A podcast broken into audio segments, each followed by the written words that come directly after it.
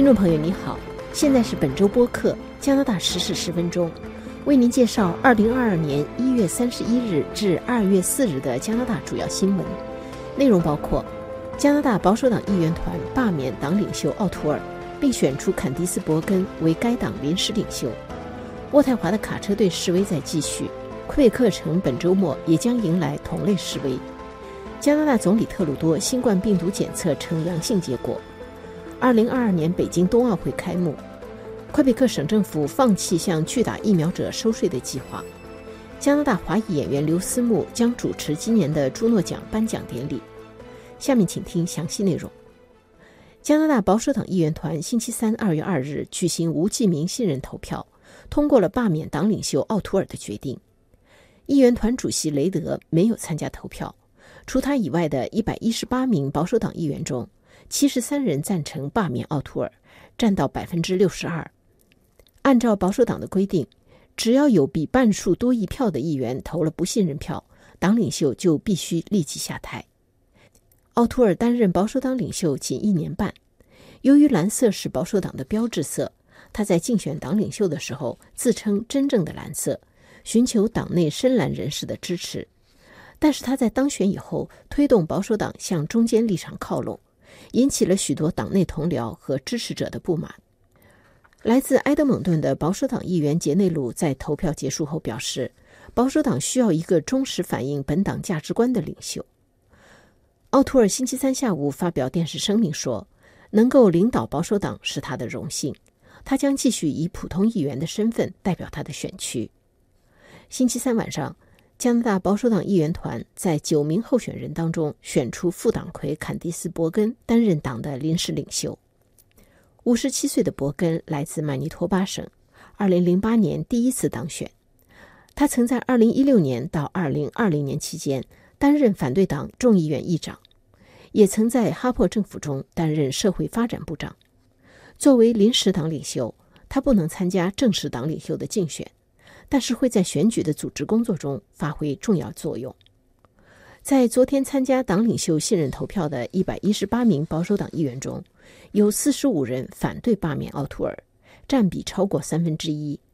弥合党内分歧是下一任党领袖将面临的最大挑战之一。魁北克省首府魁北克城的警方正在准备迎接即将在周末到达的反防疫卡车队。一些大型夜贯车被停放在省议会大厦前，用来阻止示威者的车辆靠近该区域。目前尚不清楚会有多少人和卡车参加这次示威活动。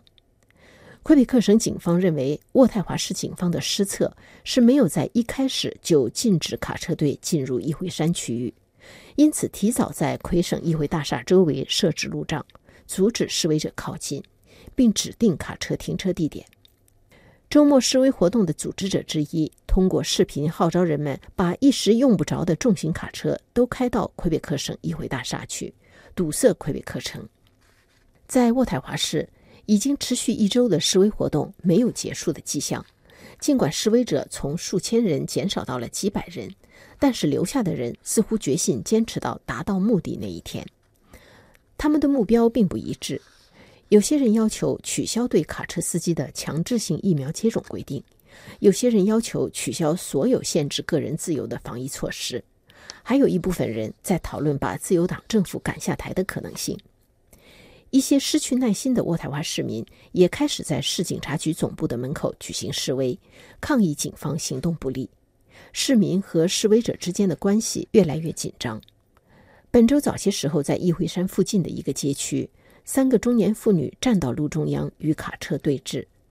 渥太华市长沃森在推特上发帖，要求前保守党领袖希尔等支持卡车队的政界人士道歉。他说：“渥太华市民整夜忍受卡车喇叭的噪音，戴口罩的人被骚扰，商店被迫关门，而他们站出来夸奖这种非法行为，这是绝对的耻辱。”渥太华警察局理事会行政总监布莱尔顿克说。该市警方在这场示威中的支出已经超过三百万加元。相比之下警方在加拿大一百五十周年庆祝活动期间的支出是一百四十四万加元普通国庆节大约平均耗资六十二万加元。特鲁多星期一月三十一日表示他的新冠病毒检测呈阳性结果但是到目前为止没有不舒适的感觉。上个星期特鲁多的一个孩子病毒检测呈阳性，特鲁多因此开始自我隔离。现在，特鲁多的第二个孩子的病毒检测也呈阳性。他的妻子索菲曾经在二零二零年三月疫情初期感染过新冠肺炎。特鲁多表示，他将继续隔离并远程工作。他在去年接种了两剂疫苗，本月早些时候又打了加强针。他敦促所有的加拿大人接种疫苗并接种加强针。二零二二年北京冬奥会星期五开幕。加拿大代表团由女子冰球队长普兰和男子短道速滑选手哈姆兰担任旗手，他们两人都来自魁北克省，都是征战冰场多年的老将和加拿大冬季运动的传奇人物。本届冬奥会是普兰参加的第四届，哈姆兰参加的第五届。三十岁的普兰曾经获得两枚奥运金牌，在二零一零年温哥华冬奥会的女子冰球决赛中，普兰两次射门成功。加拿大队最终以二比零战胜美国队。对三十七岁的哈姆兰来说，本届冬奥可能是他的最后一届。自二零零六年都灵冬奥会以来，他没有一次空手而归，一共获得五枚短道速滑奥运奖牌，其中三枚是金牌。他将在本届冬奥会上参加男子一千五百米速滑比赛，并可能参加混合接力和男子五千米接力赛。魁北克省长勒格上个月宣布，将向那些拒绝接种新冠疫苗的人征收卫生税，但是在本周宣布取消这个计划。在身体状况和年龄符合疫苗接种条件的魁北克人当中，只有大约百分之十的人至今一剂未打，但是他们在需要住院治疗的新冠患者当中占到一半。勒格在宣布征税计划的时候表示。这一小部分人应该为医疗系统和打了疫苗的大部分省民做出卫生贡献。这个计划原本应该在本星期魁省议会复会的时候作为法案提交，但是他受到反对党的激烈抨击，同时可能因在法律层面存在漏洞而引起诉讼。反对党认为，健康税只是对拒打疫苗者的惩罚，它并不能在短期内起到缓解医院压力的作用。相关法案提交到省议会以后，辩论、投票到最终实施需要时间。拒打疫苗者可能要到几周后，甚至几个月后才能收到税单。不过，省政府改变初衷也招来了反对党的批评。魁北克自由党领袖昂格拉德说：“这证明省政府在宣布这个计划之前，没有征求医疗系统和法律专家的意见，他们眼里只看到民调结果。”目前，加拿大没有任何一个省份要求拒打疫苗者交罚款或者额外交税，但是在意大利和希腊等国家，对这一部分国民收取罚款已成规定，并得到了公众的认可。加拿大朱诺奖主办方星期三二月二日宣布，今年的朱诺奖颁奖典礼将由华裔演员刘思慕主持。朱诺奖是加拿大音乐界最重要的奖项。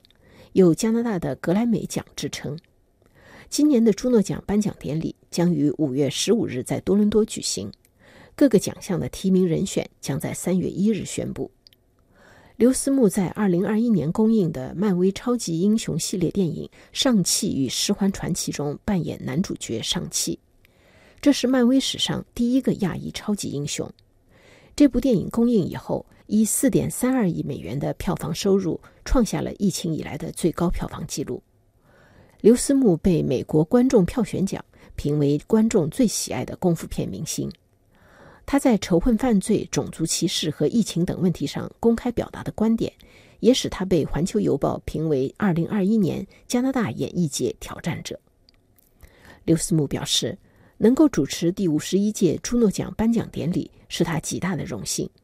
而这一届朱诺奖将在他长大的城市多伦多举行，对他来说意义更为特殊。以上是本周播客《加拿大时事十分钟》，谢谢您的收听。